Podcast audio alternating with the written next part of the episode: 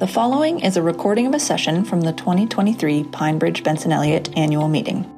Mark Mogull, Pinebridge Benson Elliot's chairman and chief investment officer, sat down with Hani Redha, portfolio manager, Pinebridge Global Multi Asset, to address the dramatic shift in current market conditions, how today's cycle compares to turning points in cycles past, and what that all means for investors thinking about their portfolio construction. I guess it tended to fall to me to pretend I was an economist. Well, that's not true. I actually have my degree in economics. I didn't have to completely pretend. But now I've got somebody in the shop I can go to with all of my questions. Let's start with this, if you don't mind. Would you, in essence, introduce multi asset? Absolutely, Mark. Uh, good to be with you all today. We're a team of about 25 people managing about $15 billion in global multi asset mandates. And we are essentially a go anywhere type of a strategy so we cover all asset classes and all geographies, which just means I don't get a lot of sleep. We're really assessing what type of a regime are we going to be in over the coming five years or so? What are the defining characteristics of that regime?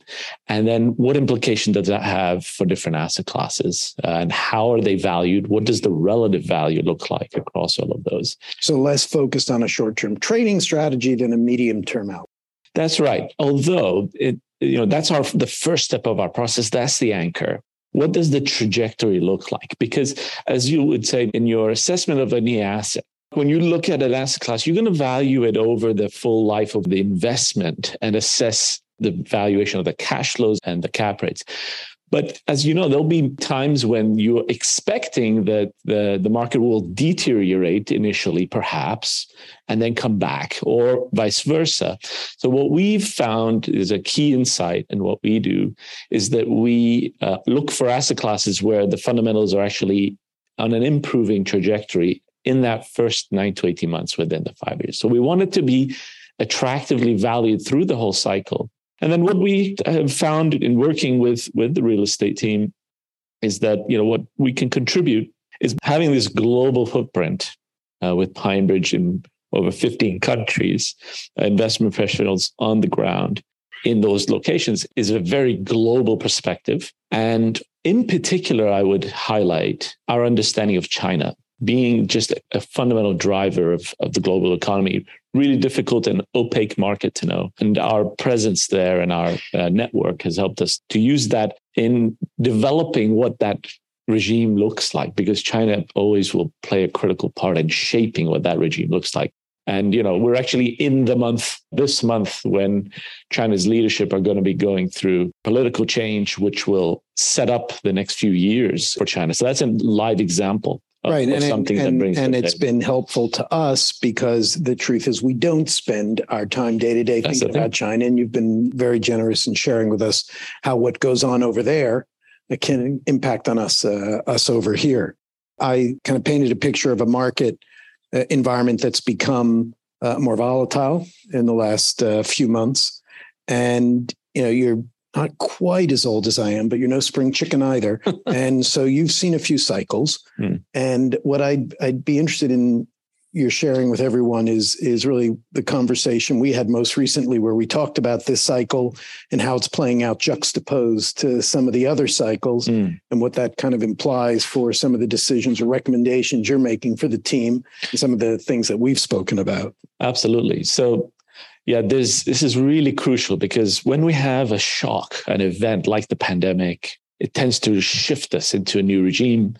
And what I've learned over the years is there are a lot of people in the industry that are still going to be attached to the previous mm. paradigm and just assuming we're just you know we're, we're going to swing back to where we were we're going to go back to the way things were and and that destroys a lot of value because the valuation of different asset classes just fundamentally shifts and there's no going back. And it's critical to be forward looking because markets are going to gravitate to what that new regime looks like. And we have to figure that out, not just assume that we're going to gravitate back to some magical historical average of some kind. So that's just an overall, uh, you know, why it's critical and why we look at things in, in this kind of regime approach. Now, if I may just rewind a little bit to understand, you know, how did we get here? It really, I think, helps to inform, you mm-hmm. know, where we're going. So the the last cycle, you know, which was from the global financial crisis in 2008 up to the pandemic, um, that cycle was quite unique, and it was the shock there. The global financial crisis was, as everyone knows, you know, over leveraging and over capacity, and so the GFC, the financial crisis, was was a balance sheet recession where, where the private sector had to go through a pro- painful process of deleveraging. Okay. There was too much debt in the system on the private side. And so there was a period of deleveraging going on. At the same time, governments, uh, especially after uh, all of the problems with Greece, started to really kind of get religion over their fiscal finances. So we suddenly shifted to what I call fiscal frugality, austerity uh, yeah. uh, by another name. And that's also a drag on growth. It just means that the you know the public sector side is also a, a headwind uh, to the growth backdrop. So we end up with a world with demand deficiency, okay, and excess capacity, excess supply because of all the build out uh, that led into the GFC. And what kind of filled the gap was monetary policy on, on steroids, so to speak, right? Hyper monetary policy just trying to stimulate and offset these drags on growth coming mm-hmm. from deleveraging and austerity. And so we ended up with very distorted markets, and the tools they used had very direct effects on financial assets, and they were very positive for financial assets. They didn't do much for the real economy, actually. So we ended up with a decade of very lackluster growth and a lot of frustration for the man on the street, the woman on the street, financial assets had a beautiful tailwind from all this liquidity coming into the system. Pushing real interest rates way, way down, as I said, for folks who were, you know, particularly the European investor base that was looking for where do I find income? Do I find, you know, and particularly income that I can go to sleep at night trying to convince myself has got a, an inflation hedge associated exactly. with it. I did that slide, I don't know, a year, a year and a half, two years ago, where I talked about being trapped in the asset class. Mm. Um, mm. Yeah, the search for yield. Yeah. If you remember, that's what you used to call it the search for yield. So that was the result of it. It was because of this demand deficiency, excess supply drags on growth, and monetary policy going full blast to offset that. And it, you know, pushed down cap rates, pushed down the interest rates, desperation for yield. Now, the pandemic comes along, and this almost entirely flips the other way. Okay. So now, because we've deleveraged the private sector, consumers, households are actually in relatively good shape they, they don't have that massive level of leverage that they did in the GFC period. Um, and governments are not uh, flipping to austerity. Do you hear anybody going to austerity? I mean, even in this country right now, they're you know, debating how much to increase uh, benefits and, and and so on, right? So Liz is going for growth. Yeah, there you go. You see, that's the opposite of austerity, yeah. and coming from a conservative government, right? Yeah. So that side of it, the, the public sector is behaving very differently. Just think of the amount of support that came in the pandemic itself. Huge amounts of deficit built up as a result. The household sector in, is in robust shape and the public sector is not going to austerity yet, at least. And we don't think there's any appetite for that, to be honest. There's just no political capital there. And so the demand side is now not the problem. Demand is actually pretty robust. Uh, it's not going to be the source of any issues with growth. Problem now is on the supply side. Okay, so we had excess capacity, a lot of slack. Unemployment was in double digits.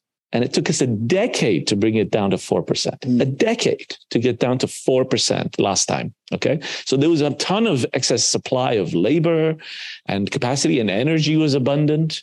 What the pandemic has done, well, first of all, we, we worked our way through that slack. We were already at like 3.7% unemployment the day the pandemic landed. So that regime was actually coming to a natural end anyway. So, what the pandemic and the response to the pandemic, with a lot of stimulus, did, we've brought unemployment down from double digits back down to three and a half percent now in the US. within two years, not a decade, mm-hmm. right? So we don't have this excess supply, plentiful labor anymore. It's the other way around. We have shortages of labor, and that's across the board. Even Europe is at record low levels of unemployment. Okay. So that's a very different picture because it can now start to actually generate inflation, wage pressure right. naturally. Okay. At the same time, we've suddenly found ourselves with an energy shortage. Energy supply is constrained as well. For many reasons, we do not have the abundance of energy we need either. So you start to see this shaping up of stronger demand, less supply. What does that mean for us? It means higher real yields. And monetary policy now doesn't need to be going full blast. In fact, it now needs to withdraw because we have an inflation problem.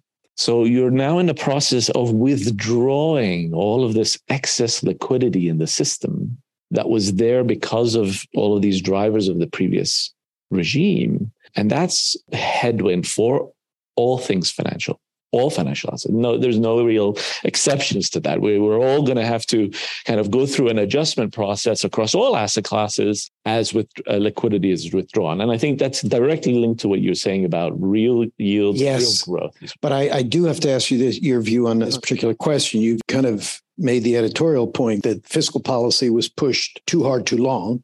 And the question is, do you see a risk now that monetary policy gets pushed too hard too long? Mm, it's a very good question. I mean, I think we're trying to find the clearing level. How are these two going to actually work? Because in the UK, for example, right now, they're kind of fighting each right. other, right? They're fighting each other, and that's not sustainable. I suspect the political landscape and this kind of supply demand balance means that there's no appetite to go back to very austere conditions. Governments are going to need to spend more than they used to. And the central banks are going to need to tighten enough to keep inflation under control, but may need to tolerate higher levels of inflation than they did before. Since that may be good for us. I'm going to ask mm. you one last question, and hopefully I'm allowed to ask you this one. And it's a portfolio positioning mm. question, right? In the regime that you've just described, what is the guidance you're giving to your team in multi asset about portfolio construction? Hmm. Okay. So, in the near term, our base case is that we are going to have recessions because that's really the only way to kind of reset this huge imbalance that we have between supply and demand. We think it's fairly unavoidable. Europe is probably going to go first in the fourth quarter, UK as well. And the US, we think, will probably end up in a recession, but that's going to come later into next year. It could be even as late as mid year or second half of next year because the US is starting from a stronger position and has less of this energy problem at the same time. Right. So we do expect recession in the near term. Now, that does create opportunity, right? So I was asked this question on TV the other day and I said, look, if you keep your powder dry and you prepare your shopping list and you've got capital to deploy, then I'm actually quite bullish when it comes mm-hmm. to that. Right now, we are positioned in our portfolios, we're positioned very cautiously. We were bearish all year and we've stayed bearish all year, continue to be there. But I'm getting excited in that. You're sense. preparing to pivot. I'm preparing to, yeah, I think it's going to come. I think it's the, within the next six months, we'll see a kind of troughing process and we would have had a pretty good reset which will then right. give you the best opportunity to capitalize on that. So that's one thing I would say. What you said about distress is coming yeah. and being prepared. Yeah, if you translate it into a liquid portfolio that can be moved quickly, that's what we're doing as well. We're withdrawing risk, which we've done since the fourth quarter of last year. So we've stayed below neutral on our risk levels and now preparing to hopefully take advantage of dislocations and opportunity that comes in. That's one thing I would say. The other is that for active management, for a high quality investor, the previous regime was actually fairly difficult to, to outperform it. And the reason is because this monetary policy on hyperdrive, pumping liquidity into financial markets every day, was essentially kind of a form of morphine. And, mm-hmm. and it prevented us from really seeing uh, reward for you know a discerning investor finding good assets at the right price right everything was being lifted. And so rewarded. even the even the cowboys were being rewarded. Re- rewarded recklessness. That's the thing. And prudence was punished. Yeah. That's another thing, right? If you're a high quality risk focused manager, you effectively got punished for it because it was you were effectively paid to be more uh, aggressive. That is now changing because once you start withdrawing that tide that was lifting all boats, you withdraw that. And now assets have to stand on their two feet. And now you really need a manager who's going to be selective about what he owns. Thank you for listening. We hope you found Mark and Hani's perspectives on the outlook for the very critical months ahead interesting and insightful. For more thought leadership, please visit pinebridge.com.